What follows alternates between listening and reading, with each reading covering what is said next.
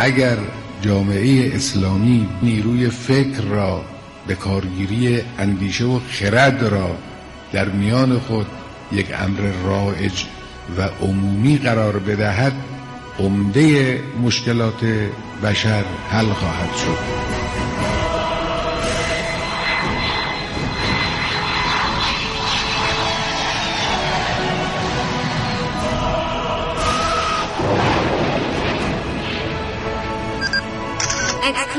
کاوشگر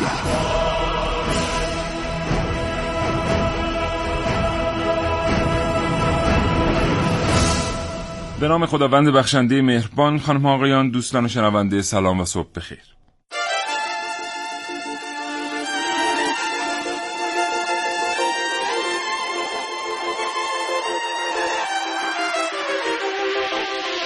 شنونده کاوشگر هستید زنده از رادیو جوان.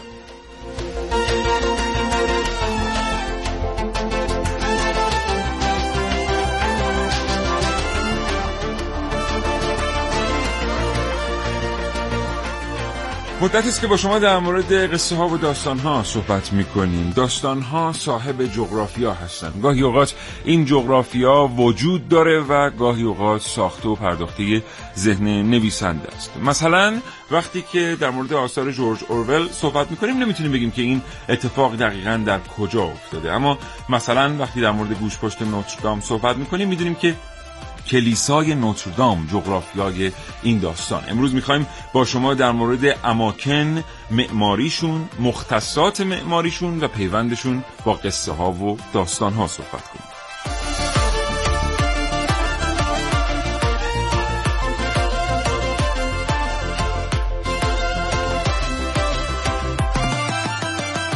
خواهش می‌کنم که اگر قصه خانده داستانی خانده اید که مربوط به جغرافیای خاصی بوده و به خصوص اگر این جغرافیا مربوط به کشورمون ایرانه حتما با ما تماس بگیرید و از تجربیات خودتون از مطالعات خودتون با ما صحبت کنید. خوشحال میشیم که از این زاویه به اتفاق کمک کنید. نگاه کنیم به قصه و داستان هایی که قبلا خونده این دو هزار و دو تماس های تلفنی شما رو دریافت می‌کنیم.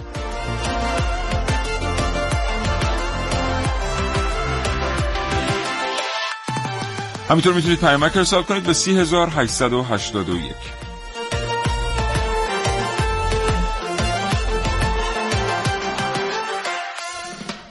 اگر زندگی روزمره میان شما و کتاب خواندن فاصله انداخته برنامه کاوشگر رو بشنوید. هرچند که هر روز شنیدن این برنامه جای حتی صفحه کتاب خواندن رو برای شما نمید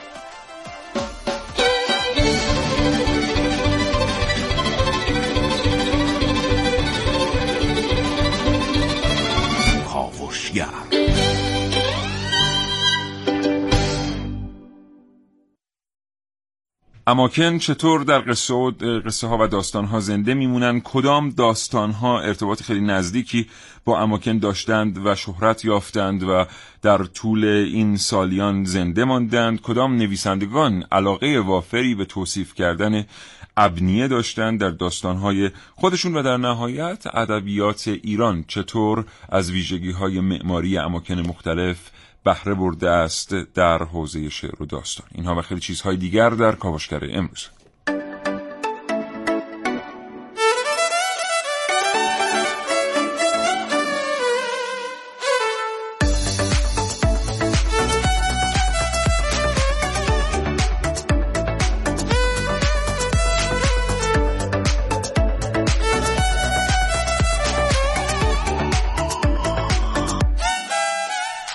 در این کاوشگر میشنوید.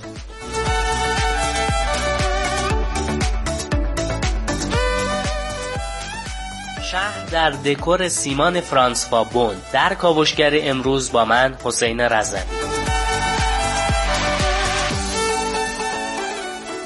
پرسه در خیابانهای نیویورک همراه با هولدن و من ونوس میرعلایی.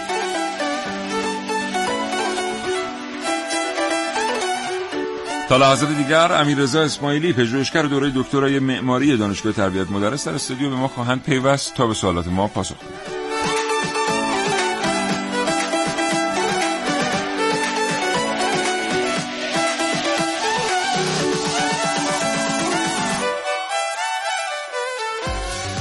یه بار دیگه ازتون خواهش می‌کنم که اگر قصه خاص به واسطه شنیدن این برنامه آمد در ذهنتون که خانده اید و یکی از اماکن درش برجسته است حتما با ما تماس بگیرید در مورد قصه و نقش اون مکان در قصه نقش اون بنا در قصه با ما صحبت بکنید. دو بیس چهل هزار و دو بیس پنجاه دو در اختیار شماست برای تماس گرفتن و سی هزار هشتصد هشتاد و یک برای پیامک ارسال کردن.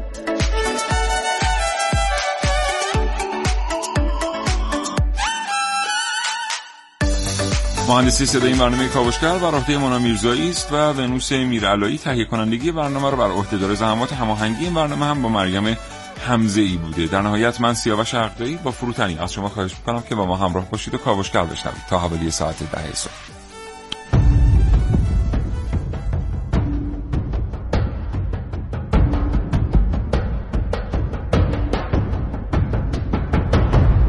کاوشگر. نه و یازده دقیقه و پنج ثانیه صبح و امروز محسن رسولی با ما نیست.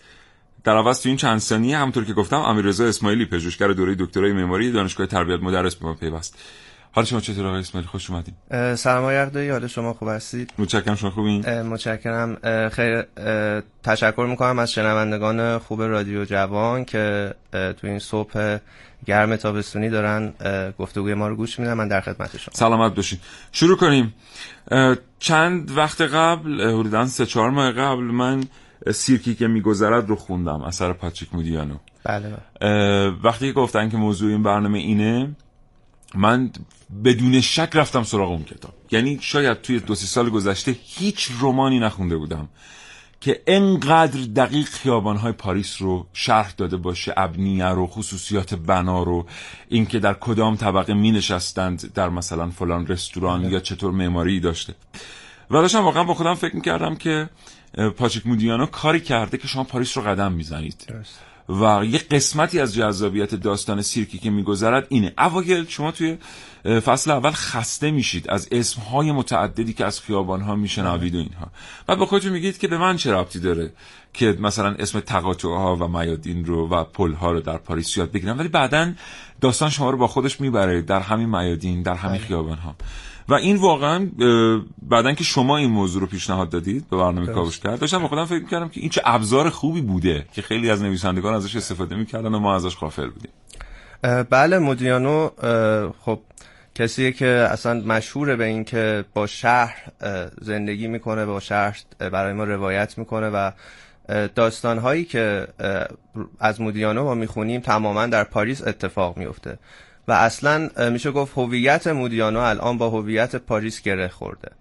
این مسئله ای که تعدادی از نویسندگان نویسندگان مطرح دنیا همیشه سعی کردن بهش توجه داشته باشن. چون در عین حال که یک نویسنده می‌تونه خودش یک مکان رو خلق بکنه یک مکان تخیلی رو خلق بکنه یا اصلا داستانهاش در ناکجا آبادها اتفاق بیفتند اما در نقطه مقابل یک نویسنده می‌تونه دقیقا وفادار باشه به جغرافی های مکانی که درش زیست می‌کنه بله. و کسی مثل مودیانو دقیقا این کار رو به خوبی بلده به قول شما شاید این تکرار اسمها شاید تکرار آدرس ها و جغرافی هایی که برای شاید مخاطبانی که پاریس نرفتن یک مقدار نامعنوس باشه. ولی خب در مجموع می‌بینید که حتی مخاطب ایرانی مثل ما که احتمال زیاد بله. پاریس رو ندیدیم هم می‌تونیم در نهایت ارتباط بله. برقرار اصلا شهر رو می‌سازه تو ذهن شما. تو یکی دو فصل به شما سختی میده شهر رو تو ذهنتون می‌سازه. دقیقا. از این به بعد شما پاریسی که ندیدید رو توش می‌تونید قدم بزنید. دقیقا. و این پاریسی که مودیانو می‌سازه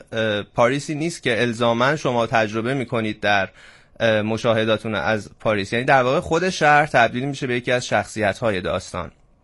که حالا این بحث اصلا بحث دامنه که داستان شهری بله. یا داستان شهر چه تفاوتهایی دارن که حالا اگه فرصت شد در ادامه بله. بیشتر بازش می‌کنیم ولی نویسنده های دیگری هم هستن مثل اورهان پاموک که استانبول رو میاد برای ما تصویر می‌کنه و واقعا پاموک رو نمی‌تونید بدون استانبول تصور بکنید در دنیای ادبیات اصلا کلا علاقمند به اماکنه. در موزه معصومیت هم بله بله. یک موزه وجود داره و اون مختصات بنایی موزه است که و اون شخصیت کمال که صاحب این موزه است بله. که نصف داستان رو میساز حالا ما بریم یه بخش رو بشنویم بیایم بعد در مورد داستان شهری و داستان شهر با همدیگه صحبت می‌کنیم. همین بل بلافاصله بعد از اینکه برگشتیم یه نگاهی هم بندازیم به نویسندگان ایرانی که از این موضوع خوب استفاده کرد حضور شهرها تو ادبیات نه تنها فضاهای مورد نیاز عناصر روایی رو تعمین می‌کنه بلکه با خلق خاطره ها تو دل فضاهای شهری این فضاها رو به اسطوره هایی تبدیل می‌کنه که روح حاکم بر جامعه رو نشون میده. ادبیات که خیلی زودتر از سینما هنرهای تجسمی و سایر هنرها شهر رو به تصویر کشیده و خاطرات رو تو اون ایجاد کرده تو دوران معاصر با افزایش فضاهای شهری بیشتر از قبل به شهر و فضاهای بیرونی توجه می‌کنه. تا جایی که شخصیت های داستان و روایت تو متن شهر دنبال هویتشون میگردن.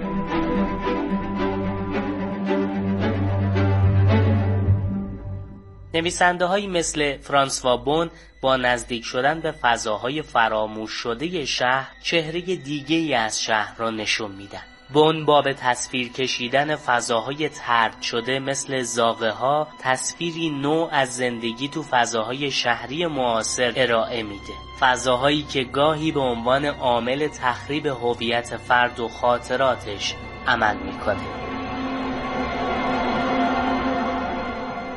در حاشیه شهرها انسانهایی خلق می شوند که به راحتی می توان با هم عوضشان کرد. در هر طبقه درها مشابهند تا مردم به چیزی تن دهند که به شما شباهت دارد چرا که آن چیز شما را انتخاب کرده و از قبل به شما اختصاص داده شده است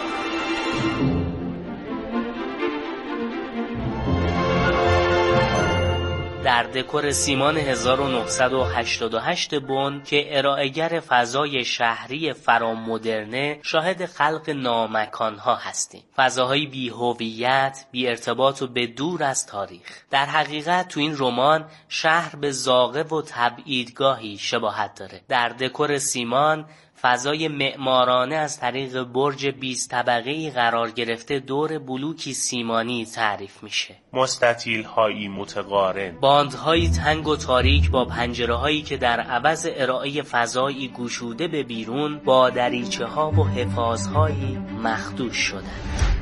اما فرانسوا بون پاسخی ممکن برای گذار از این زندان اجتماعی رو نشون میده و اون چیزی نیست جز هنر. هنر و ادبیات می‌تونه تنشهای حاصل از فضاهای شهری معاصر رو تلطیف کنه و حتی گواهی باشه به رنجهایی که بشر تو این نامکانهای از یاد رفته تحمل کرده. مطالعه این نوع نگاه به شهر در ادبیات می‌تونه بیانگر بسیاری از جنبه های فراموش شده شهرهای ایران تو عصر حاضر باشه.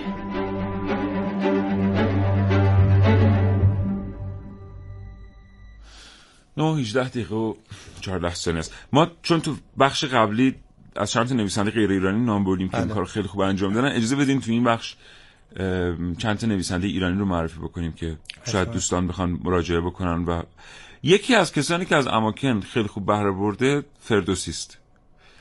در شاهنامه شما قصه هایی دارید که وابسته به اماکن هستند و ابنیه و توصیفات خیلی جدی. حالا ما اصلا بیاین معاصر اینا رو عباس معروفی در سال بلوا یه جوری شهر رو توصیف کرده باور کنید من اصلا خیلی راحت هر کسی این کتاب رو خونده می‌تونه قشنگ تصور کنه اون مجسمه مقابل کاخ دادگستری و بقیه چیزها رو. اینقدر دقیق گاهی اوقات شما ناگهان نگاه می‌کنید ببینید چهار صفحه است که در این توصیف یک مجسمه یک میدان یک بازار گیر کرده اید. و اینقدر زیبا و روان.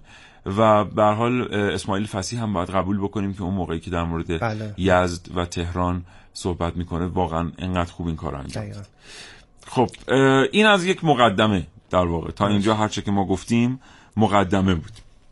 بریم سراغ اینکه داستان شهر چه تفاوتی به داستان شهری داره. بله این سوال پیش میاد که حالا داستان شهر با داستان شهری چه تفاوتی داره یا اینها تعاریفش چی هست. خب البته اختلاف نظر می‌دونید همیشه هست بر سر مسائل این چنین. ولی اون چه که در کلیت ازش یاد میشه اینه که داستان شهری مناسبات شهری رو به ما نشون میده. یعنی اساسا جنس روابطی که تو بین شخصیت های داستان هست انسان های شهر نشینه و که اون غالبا هم اینها طبقه متوسط شهری هستن اگه بخوایم اسم هرچند که خب داریم از حاشیه نشین ها هم وارد داستان میشن یا افراد دیگه.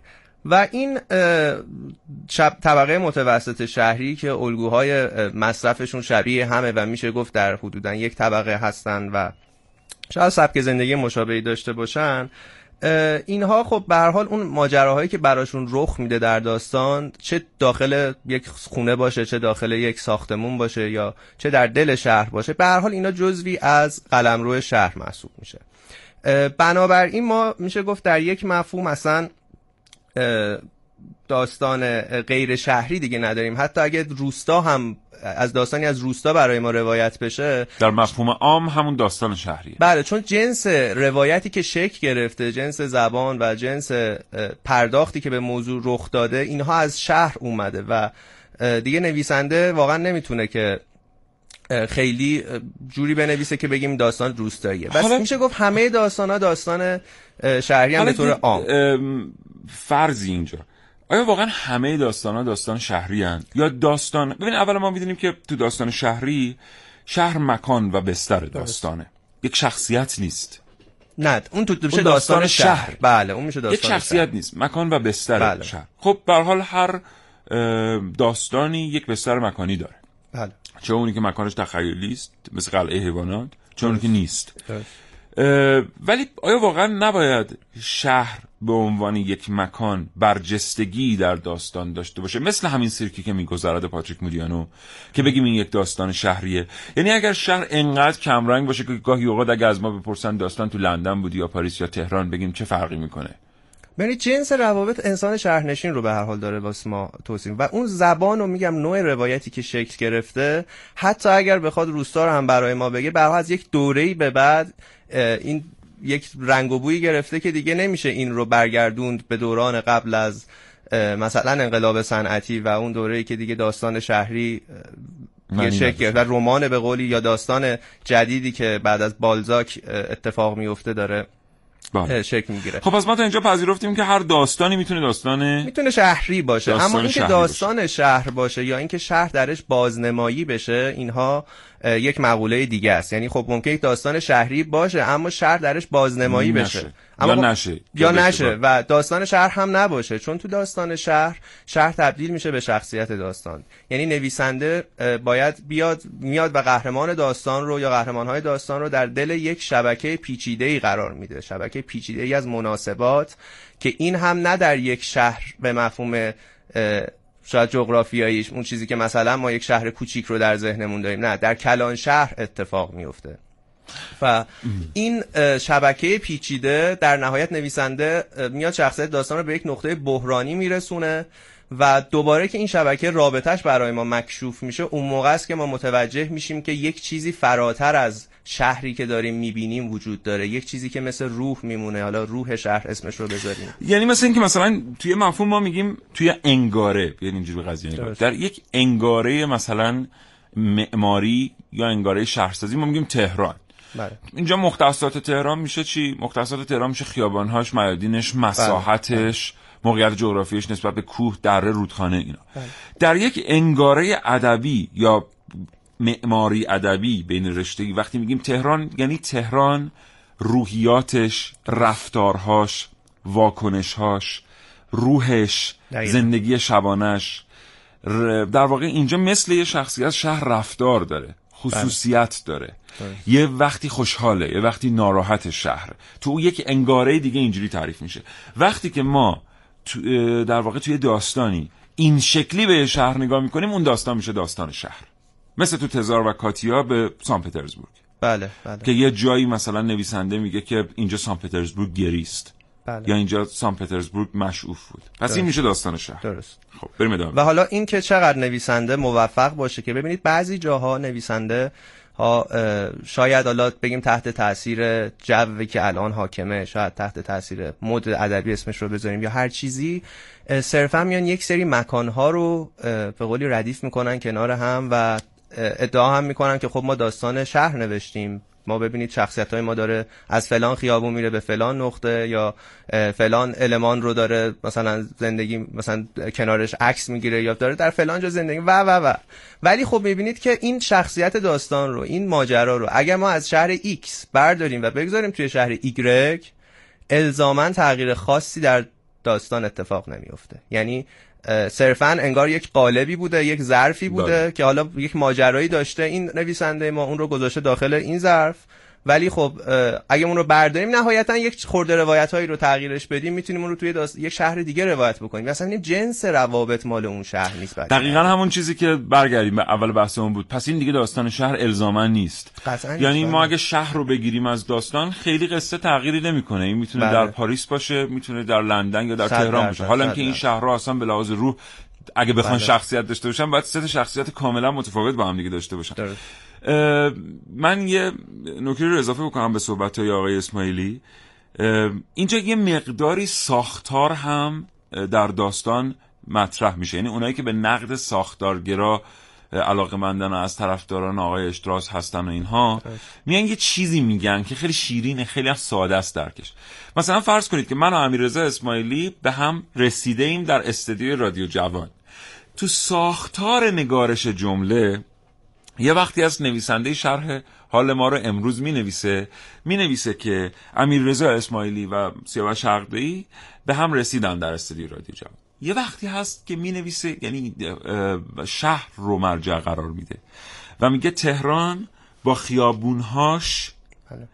امیر رضا اسماعیلی رو به سیاوش عقدی رسوند ببینید اینجا تهران شخصیتی است که کاری انجام داده. می‌تونه آدمهایی رو به هم برسونه می‌تونه آدمهایی رو از هم بگیره یا از هم دور بکنه.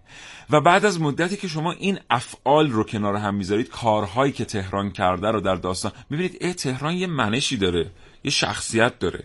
مثلا آدم های عاشق رو به هم میرسونه. درست. یه عده رو از هم دور می‌کنه. این میشه شخصیت اون شهر. و واقعا این میشه داستان شهر واقعی. بله. پس یه چیزی هم در روح داستانه در محتوای داستانه هم در ساختار ادبی داستانه. این دوتا هم از هم دقیقا. جدا حالا نیست بعد در تکمیل توضیحاتتون اگه بخوام یه نکته رو عرض بکنم اینه که در داستان شهری که گفتم در کلان شهرها اتفاق میفته ما زرباهنگ داریم ما تکاپو داریم. ما در این داستانها خشونت داریم. همین الان تهران ما خب میشه گفت کم و بیش شهر خشنیه به هر حال اگه بخوایم من خیلی با شما موافق نیستم با. توجه به تجربه که از سه چهار تا پای تخت دیگه دارم فکر می‌کنم به خیلی هر حال. میشه گفت حالا شاید نقاط مختلف شهر هم با هم فرق بکنه تجربهش ولی خب چیزی که ما میشنویم مثلا من اون چیزی که تجربه شخصیمه امنیت تهران رو با تبریز اصلا نمیشه مقایسه کرد تبریز کاملا یک شهریه که.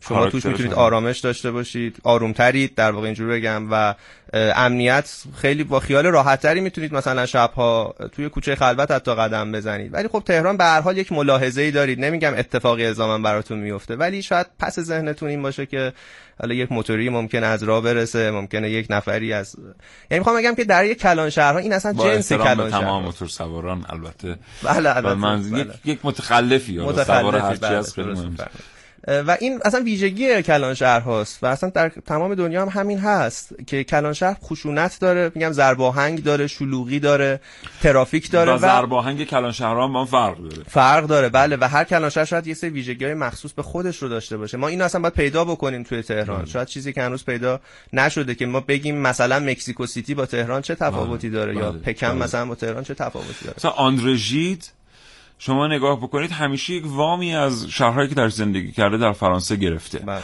در مورد پاتریک مودیانو چون خیلی حرف زدیم این نکته رو حتما بگیم که ببینید خیلی از منتقدین مودیانو معتقد هستن که اون کاراکترهایی که اون شخصیت‌هایی که در رمان‌های مودیانو هستن یک وامی از شخصیت خود مودیانو دارن. درست. یعنی در همین سیرکی که میشه بله. یه جور اتوبیوگرافیه. یه جور خود سرگذشت نویسیه.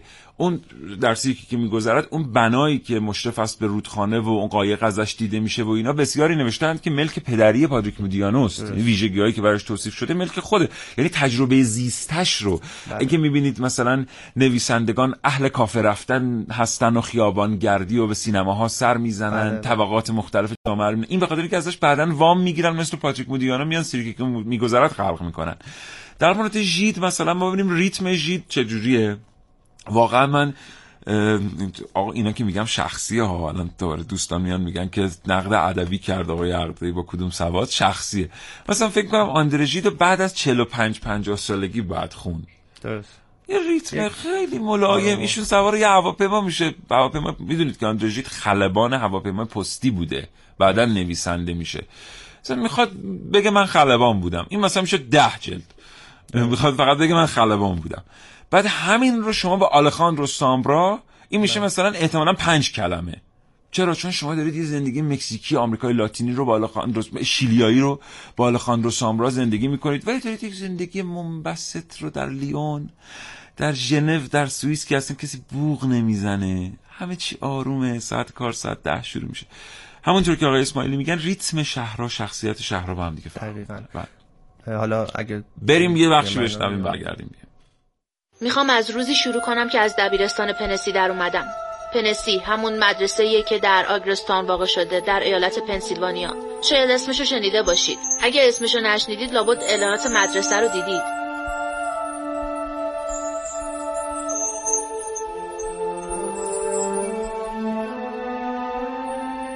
دارید گوش می‌کنید؟ این داستان من نیست. داستان هولدنه. قرارم نیست تو مدرسه ادامه داشته باشه.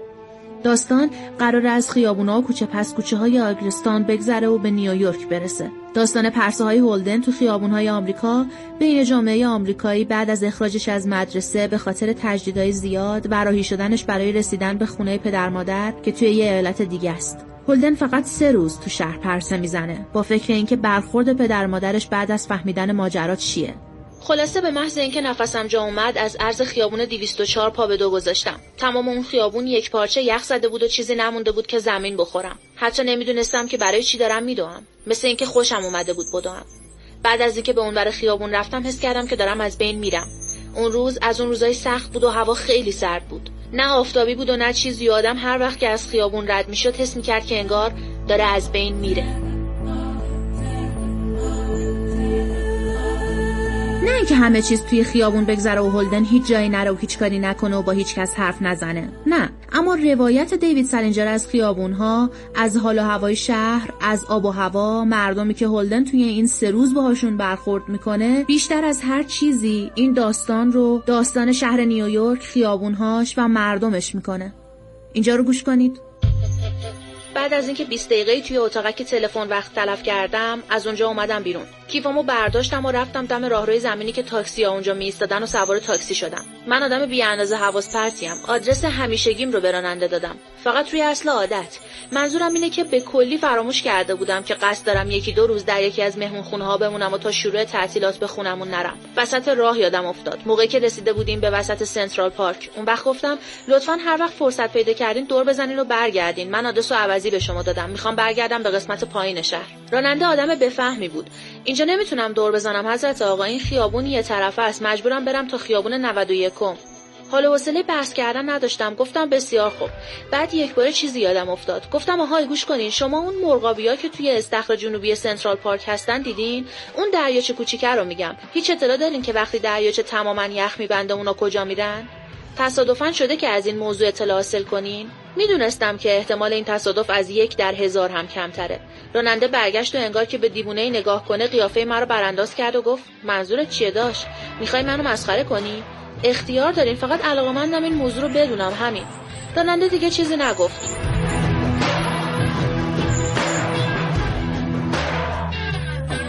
تا اینکه از پارک در اومدیم و رسیدیم به خیابون 91 بعد او گفت خب داش حالا کجا برم؟ گفتم راستش این که نمی‌خوام به یکی از مهمونخونه‌های شرقی شهر برم چون ممکنه با یکی از آشناها برخورد کنم. من دارم به طور ناشناس مسافرت می‌کنم. من از گفتن حرفای مزخرف مثل مسافرت به طور ناشناس بی اندازه متنفرم. اما وقتی که سر و کار آدم با اشخاص مزخرف میفته بایدم مزخرف گفت و مزخرف رفتار کرد. هیچ اطلاعی دارین که توی هتل تافت و نیویورکر کدام یک از ارکسترها می‌زنن؟ بنده اطلاعی ندارم قربان.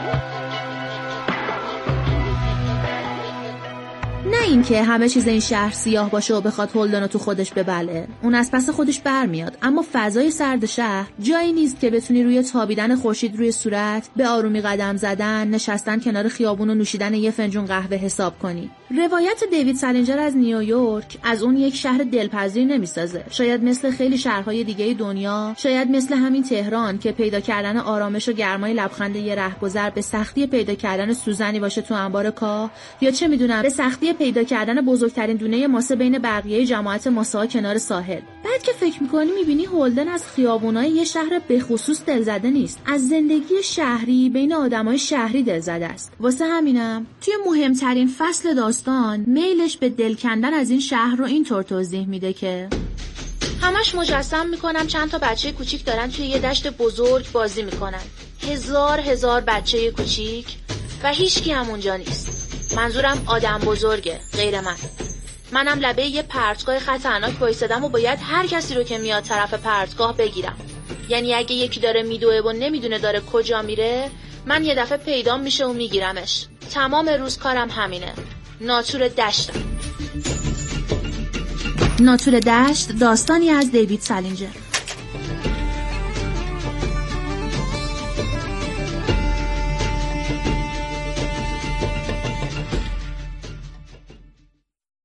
بله همین دیوید سالینجر که من تا همین چندی قبل به اشتباه فکر می‌کردم اسمش سلینجره یک کتابی داره به اسم جنگل واژگون. واقعیتش که 20 صفحه مونده تموم ولی فوق العاده بود این کتاب. یعنی انقدر این کتاب هم همین اتفاقا همین ویژگی رو داره ولی یک داستان شهری است بیشتر تا اینکه داستان شهر باشه. طبقه متوسط. بله. همونطور که حالا گفتم خب رمان عموما یا داستان شهری طبقه متوسط رو برای ما روایت می‌کنه. طبقه ای که بعد از اینکه خدمات بخش خدمات توی شهرها جون گرفت بعد از رشد صنعت و سرمایه‌ای که اومد بخش خدماتی گسترده شد اینا شهرنشین شدن مهاجرت رو از روستاها به شهرها اتفاق افتاد. و حالا این جریان اگه بخوایم بیایم تو کشور خودمون این بار یه مقدار بازش بکنیم می‌تونیم بگیم که این اتفاق یک جورهایی از دهه سی میشه گفت به شکل برجسته تر آغاز شد. یعنی خب قبلش هم ما صنایعی رو داشتیم که راه اندازی شده بودن طبقه کارگر صنعتی شکل گرفته بود اما هنوز طبقه متوسط شهری رو نمی‌تونستیم ازش صحبت بکنیم. یعنی جامعه دو شق بود. یا شما از اغنیا بودید یا از فقرا. هنوز اون طبقه وسط شکل نگرفت یعنی در بله. دوران بولشویک ها تعداد زیادی تو روستا بودن هنوز یعنی شما اغلب بله. ایران روستایی بودن شاید 70 درصد 80 درصد هنوز تو روستا زندگی می‌کردن و خب روستا هم مناسبات خاص خودش رو داره تولید و مصرفی که داره خب بله. نیاز خودش رو داره برطرف می‌کنه و اساسا اصلا در چرخه تولید میشه گفت حالا داستان یا رمان نبودن. این رمان و داستان و این پدیده های این چنینی از ارتباطات به وجود میاد. باید یک ارتباطاتی بله. برقرار بشه. که می‌بینیم اونجا همه داستان ها متناسب با همون روابط و ضوابط روستاست. یعنی بله حالا ارباب رعیتی و یه عده خوانینن و یه عده رعیت مثلا مثلا سوشون سیمین بهبانی بله توش بله. می‌بینیم. یا سارای اون فولکلور خیلی خیلی زیبا و عمیق در واقع ترکی که بله. توش یه خانی وجود داره و یه رعیت. بله دقیقا. و این هست یعنی اینطور نیست که الان اگه طبقه متوسط شهری به وجود اومد داستان که روایتگر روستاست و از روستا می نویسه از بین میره. این جریان هست توی داستان نویسی ما. حالا یک مقدار شاید کم رنگتر شده در سالهای اخیر ولی همیشه بوده. مسئله کسی که طبقه متوسط از رشد بخش خدماتی به وجود میاد در شهرهای ما. و اینو از دهه سی می‌تونیم ببینیم. بعد این مسئله یک پیوند تنگاتنگی داره با مسئله مسکن در شهرها. یعنی شما ببینید وقتی که دوره پهلوی اول شکل می‌گیره خب دغدغه جامعه دغدغه سیاسی دغدغه امنیت و روشنفکرانی که هستن حالا دارن سعی می‌کنن سنت رو نقد بکنن. در این حال و هوا هاست و رمان هایی هم که اون دوره ما می‌بینیم داستان هم که اون دوره ما می‌بینیم در این حال و هواها داره اتفاق میفته مثال های بیشماری هست از تهران مخوف گرفته تا بله. غیره. و بعد که دیکتاتوری پهلوی اول تموم میشه و حالا کشور اشغال میشه توسط متفقین و بقیه داستان ها هنوز یک آشفتگی وجود داره. پس در این آشفتگی هم هنوز ما نمی‌تونیم چندان صحبت بکنیم از رشد شهر و گسترشون و به تب شکلگیری بله. طبقه متوسط شهری. ولی از دهه سی به بعد که کم کم می‌بینیم یک قرار و سکونی اتفاق داره میفته یعنی میشه گفت بعد از کودتای 28 مرداده که دیگه التهابات سیاسی کم شده. یک دوره باز هم گفت دیکتاتوری جدیدی شکل گرفته. و اینجاست که مهاجرت هایی که از جنگ جهانی دوم به این طرف به تهران به طور مشخص اتفاق افتاده نیاز به مسئله مسکن رو خیلی برجسته می‌کنه و ما بله. این رو بازنمایش رو در داستان های این دوره هم می‌تونیم کم و بیش مشاهده بکنیم مثلا بهرام صادقی در مجموعه گور و گهوارش یک داستانی داره که اصلا شرح حال مواجهه یک دوست بله. با یک دوست دیگه است و اینکه اون دوست اصرار می‌کنه اینها برن تو دعوتش می‌کنه رو خونهشون و حتما تاکید داره که اینا برن خونش و ما اونجا حالا من بریدش رو جدا کرده بودم ولی فکر می‌کنم زمان بگیره ازمون. و سعی می‌کنم داستان رو خیلی لو ندم که عزیزانی که علاقه من چی میگن الان خارجی ها بهش؟ اسپویل, اسپویل بله. نکنید داستان بله. بله. ولی خب تو این داستان ما می‌بینیم که داره شرحی از تهران اون موقع میده که یک سوداگری هست که تعداد زیادی آپارتمان های زیبا و خوشگل در اختیار داره و اینها رو به قیمت گذافی حالا داره اجاره میده و میفروشه. و از اون طرف یک طبقه متوسطی اینجا ریشه هاش رو داریم می‌بینیم. شکل گرفته یک طبقه کارمند یک طبقه شاغل در بخش خدمات. که مشکل اجاره داره و خونه هایی که داره توش زندگی می‌کنه چند تا اتاقم و یک جایی برای پخت و پز یک جایی برای طبخ کردن. و بعد صادقی با یک زبان تنز و کنایی میاد به ما نشون میده که این خونه شروع می‌کنه سقفش ریختن و همه خانواده کنار بله. هم دارن زندگی می‌کنن و این نقد رو داره. ما می‌بینیم این نقد توی داستان فارسی هست بازار معاصر فارسیمون هست. همزمان باهاش در نشریات معماری هم این نقد داره اتفاق میفته دارن معمارها منتقدین دارن از وضع مسکن گلایه می‌کنن و این واقعا یک بحرانی تبدیل میشه. دهه چهل و گسترش صنعتی شدن و مهاجر و خب بحث اصلاحات ارزی و مختل شدن کار کشاورزی در روستاها و سیل جمعیتی که میاد به شهرها بحث حاشیه نشینی رو برامون بحث حاشیه نشینی رو منجر میشه این بحث حاشیه نشینی بحث میشه گفت مهمیه در بله. ادبیات داستانی ما به طور مشخص میشه گفت ساعدی واقعا بله، در بله. شاهکارهایی این مسئله رو خیلی خوب به ما نشون میده در مجموعه گورو گهواره البته بخش من صادقی رو اشتباه گفتم سنگر و قمقمه های بله. خالی بودش مجموعه داستانش ولی صادق غلام حسین سایدی هم میاد در مجموعه گروه گهواره تو داستاناشو ببینید تماما شهر فرودستان حاشیه های بله. شهره تماما کسانی که از شهر جدا افتادن و این جدا افتادگی از شهر این مرزی که با شهر وجود داره توسط حتی دره های عمیقی که در داستان توصیف میشه پر از گنداب و کسافت و بوی تعفن بله. هستش فاصله گذاری میشه و داره به ما میگه مدام ساعدی که اینها شخصیت هایی هستن که در شهر جا ندارن. اینها شخصیت هایی نیستن که بتونن در شهر مکانی برای خودشون پیدا کنن. در یک لامکان زندگی می‌کنن که یک بیغوله های زندگی می‌کنن البته من نمی‌دونم چرا الان حافظم یاری نمی‌کنه در مورد حاشیه نشینی. می‌دونم که های متعدد دیگری هم نویسندگان خوبی اینو تونستن تصویر بکنن. الان اصلا حافظم یاری نمی‌کنه.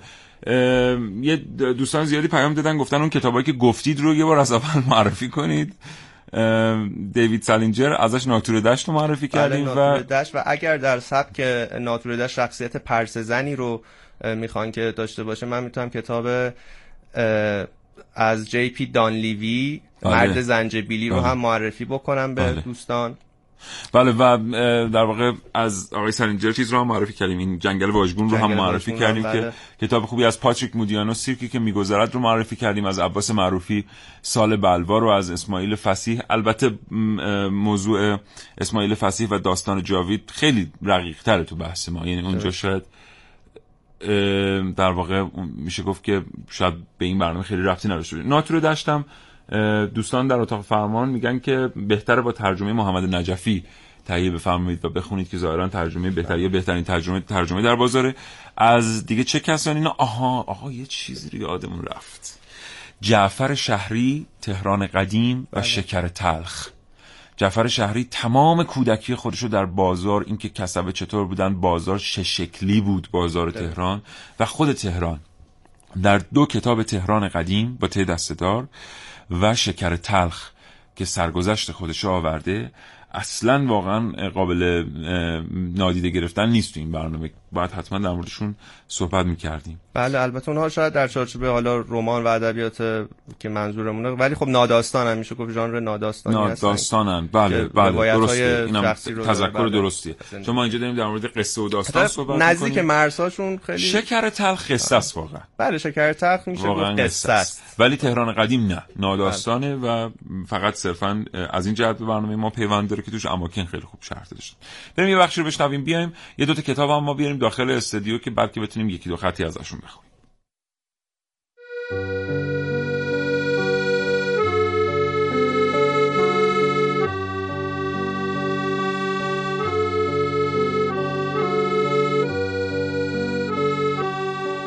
پاریس شهر عاشقانه های داستانی. احتمالا بهترین جا برای عاشق شدن کازیمودو بود. مردی گوش پشت در کلیسای نوتردام. همین ناخوص منو کر کرد ولی من, من بازم دوستش دارم بذار برات با اینا موزیک بذارم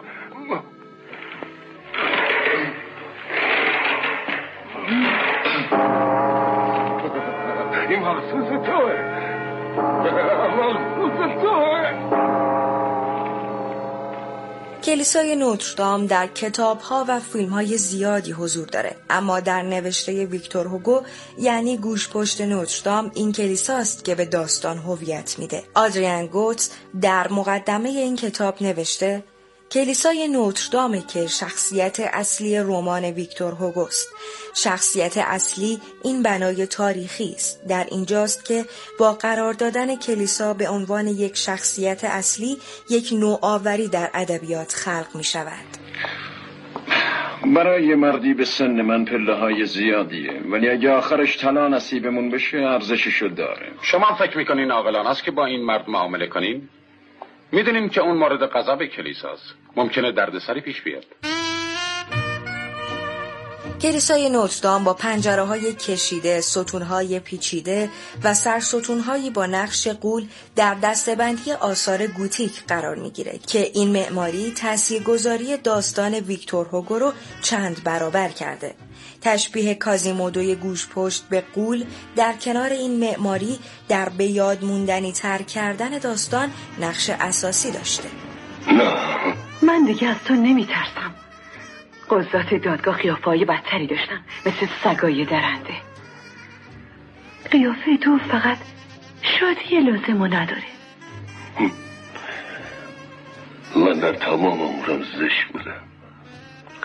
مردم به سنگ انداختن و مسخرم کرد پس از انتشار کتاب ویکتور هوگو کلیسای نوتردام مورد توجه معماران و سنگ تراشان قرار گرفت و سالانه افراد زیادی برای از نزدیک دیدن محل شکلگیری داستان کازیمودو از این کلیسا دیدن می کنند و همین شد که آتش سوزی این کلیسا در چند ماه گذشته عده زیادی رو در سر تا سر جهان غمگین کرد.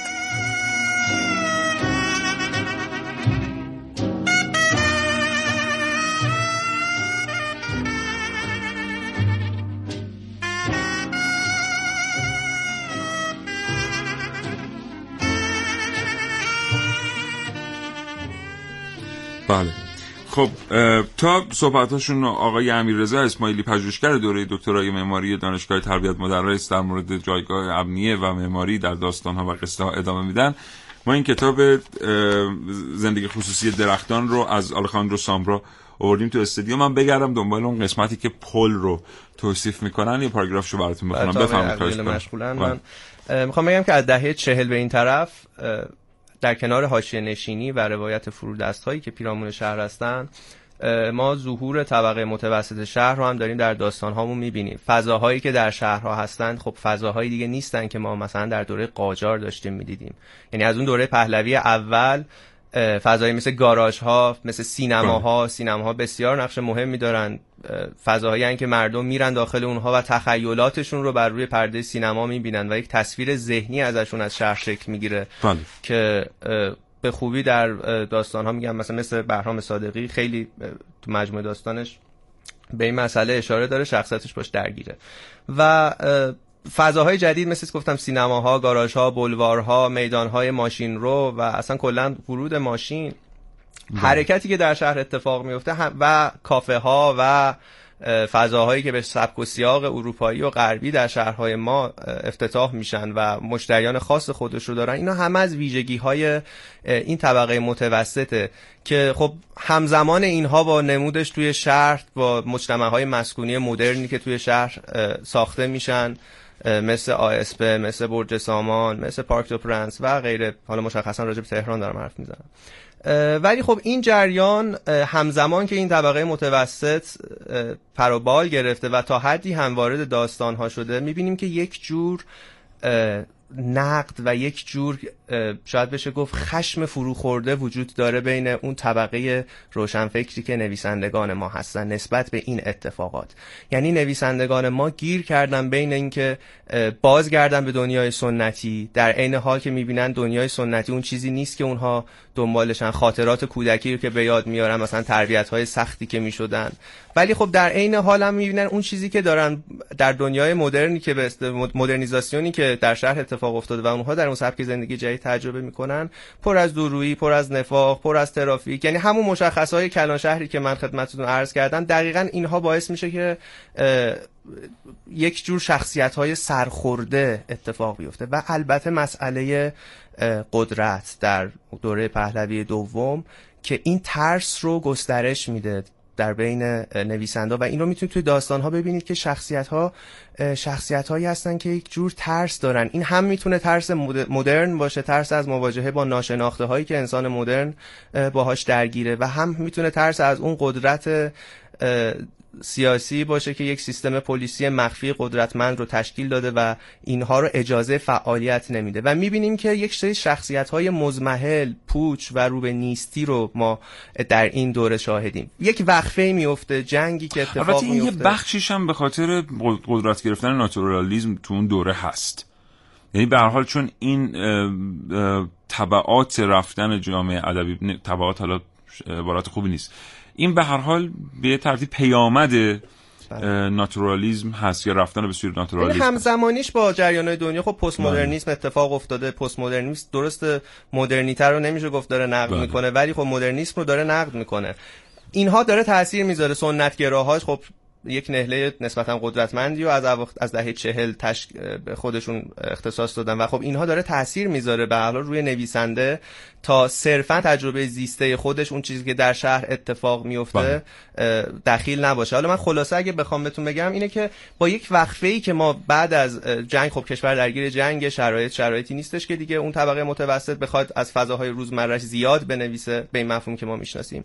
از اواخر دهه 70 که ما می‌بینیم باز هم داره کم کم طبقه متوسط برمیگرده با داستانهای موسوم به آپارتمانی. داستانهای حالا خب زنان هم وارد عرصه میشن.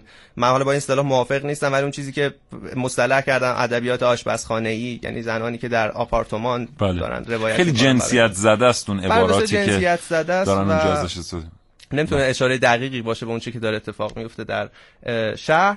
و خلاصه این رو می‌خوام بگم که از این ده هست که از ده شاید بشه اواسط دهه 80 که ما دوباره تهران یا شهر رو می‌بینیم که دارن برمیگردن به داستانهای ما. مکانها دوباره دارن جوم می‌گیرن و می‌تونیم از ادبیات به نوعی شهری صحبت بکنیم که با اینکه بهش نقد داریم یا میگیم که خیلی جاش می‌تونه بهتر بشه و رشد بکنه. ولی خب این جریانی که اتفاق افتاده و الان هست. متشکرم. من این تیکر رو پیدا کردم. ببینید البته ما اینجا یه داستان شهری داریم و می‌خوام یه لحظه با ما همراه بشید با من و آقای اسماعیلی همراه بشید تو استودیو رادیو بیش از آنچه که قبلا همراه بودید. یه لحظه دل بدید. حتی اگه براتون امکان وجود داره یه لحظه خودروتون رو در کنار جاده پارک کنید. می‌خوام سه تا پاراگراف رو با هم بخونیم. می‌خوام با هم ببینیم که چطور آلخاندرو سامبرا از پل رودخانه ماچو پل روی رودخانه ماچو در سانتیاگو استفاده می‌کنه که سه تا شخصیت رو از هم تفکیک بکنه. ببینید چقدر یه پل یه رودخونه توی داستان می‌تونه مثل یک قربال عمل بکنه که سه تا شخصیت رو جدا ببینید چقدر این زیباست و وقتی از زیبایی ادبیات حرف می‌زنیم داریم درباره چی صحبت می‌کنیم. ما سه شخصیت داریم. دانیلا دختری که یک پدر و یک ناپدری داره. ناپدری دانیلا خولیانه که بسیار با او مهربانه و با او زندگی می‌کنه.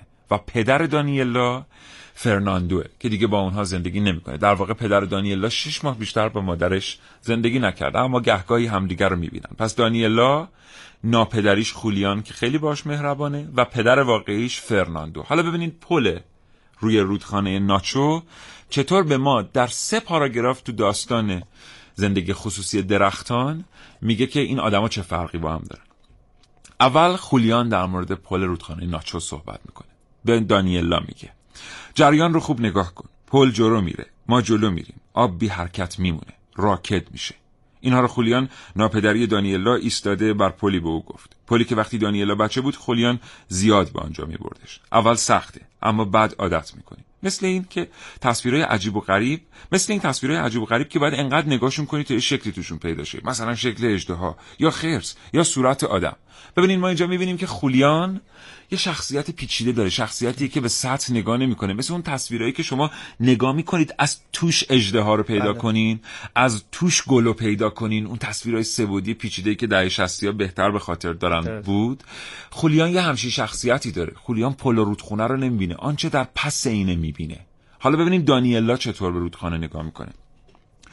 دانیلا گفت بابا من از اینجا بیشتر از همه جا خوشم میاد. دروغ نمی‌گفت. اینجا می‌شد به این حس رسید که رودخانه از حرکت میافتد که پل قایقی است که از خشکی دور است و به آن نزدیک می شود ببینید دانیلا خیال پردازه.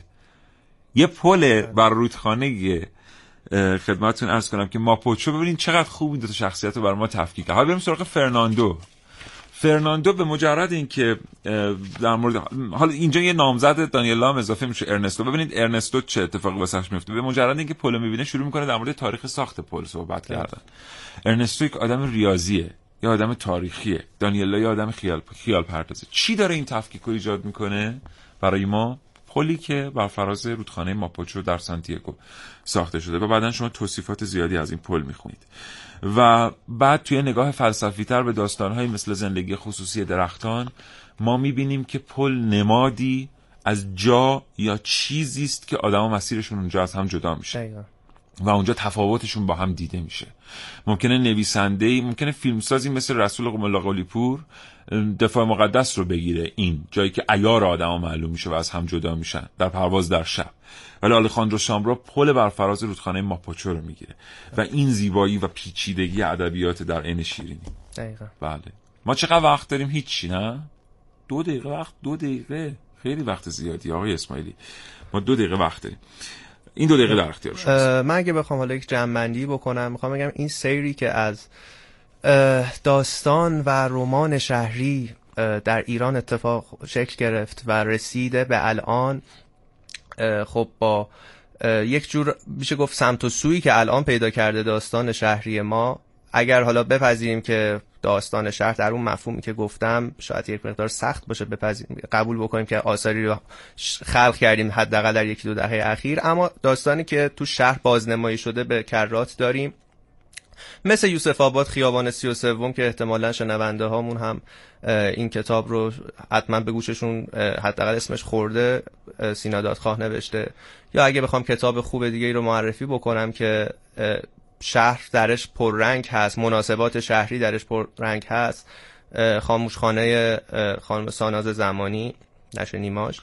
و می‌خوام بگم که یک جریانی داره اتفاق میفته که علاقمنده به بازنمایی شهر به اینکه شخصیت ها و اتفاقات و رویدادهای داستان ها در مکان هایی رخ بدن که مابعضای خارجی دارن دیدیمشون. حالا چه بله. اینا می‌خواد نشانه های شهری باشه. مثل برج میلاد بله. برج آزادی جای شناخته شده. یا اینکه می‌خواد اصلا یک کافه ای باشه می‌خواد یک آپارتمانی باشه یک محله ای باشه. بله. و این اتفاق خوبیه به نظر من. یک مقداری شاید قبلا سمت و سوی فانتزی به خودش پیدا کرده بود. یعنی یک مقدار تخیلاتی که در این سبک داستان ها داشت روایت می‌شد. تخیلاتی حالا نبود که بگیم برآمده از اون شرایط واقعی جامعه ما بوده. ولی الان حس می‌کنم این قضیه تعدیل شده و یک مقدار سمت و سوی عقلانی تری داره پیدا می‌کنه داستان های این چنینی بله. علاقه من شده که فقط یک سری نشانه های شهری رو به ما مثل تابلو نشون نده بلکه به جنس روابط هم توجه بکنه. به روح شهر. به روح شهر بله, بله. به روح شهر توجه بکنه و امیدوارم که این روند ادامه داشته ادامه. داشته باشه. امیررضا اسماعیلی پژوهشگر دوره دکترای معماری دانشگاه تربیت مدرس. خیلی از شما ممنونم. و شما خدافظی می‌کنم. متشکرم. متشکرم. تشکر. ممنونم. سلامت باشید من فقط یه چیز دیگه بگم. که شاید به علاقمند شدن شما کمک کنه به زندگی خصوصی درختان اثر آلخاندرو سامبرا ترجمه ونداد جلیلی. دو خط از این کتاب رو در آغاز براتون می‌خونم که ببینید چی گیرتون میاد اگه این کتاب بخونید. گفتیم که خولیان ناپدری دانیلاست و فرناندو پدر دانیلا. این دو خط رو بشنوید. گاه فرناندو لکه ای می شود که بر زندگی دانیلا افتاده باشد. اما کیست که گاهی لکه بر زندگی دیگری نباشد؟ خولیان فرناندو بدون لکه است. البته گاهی هم فرناندو خولیان بدون لکه است. هر کجا هستید شاد و تندرست باشید. خدا نگهدارتون.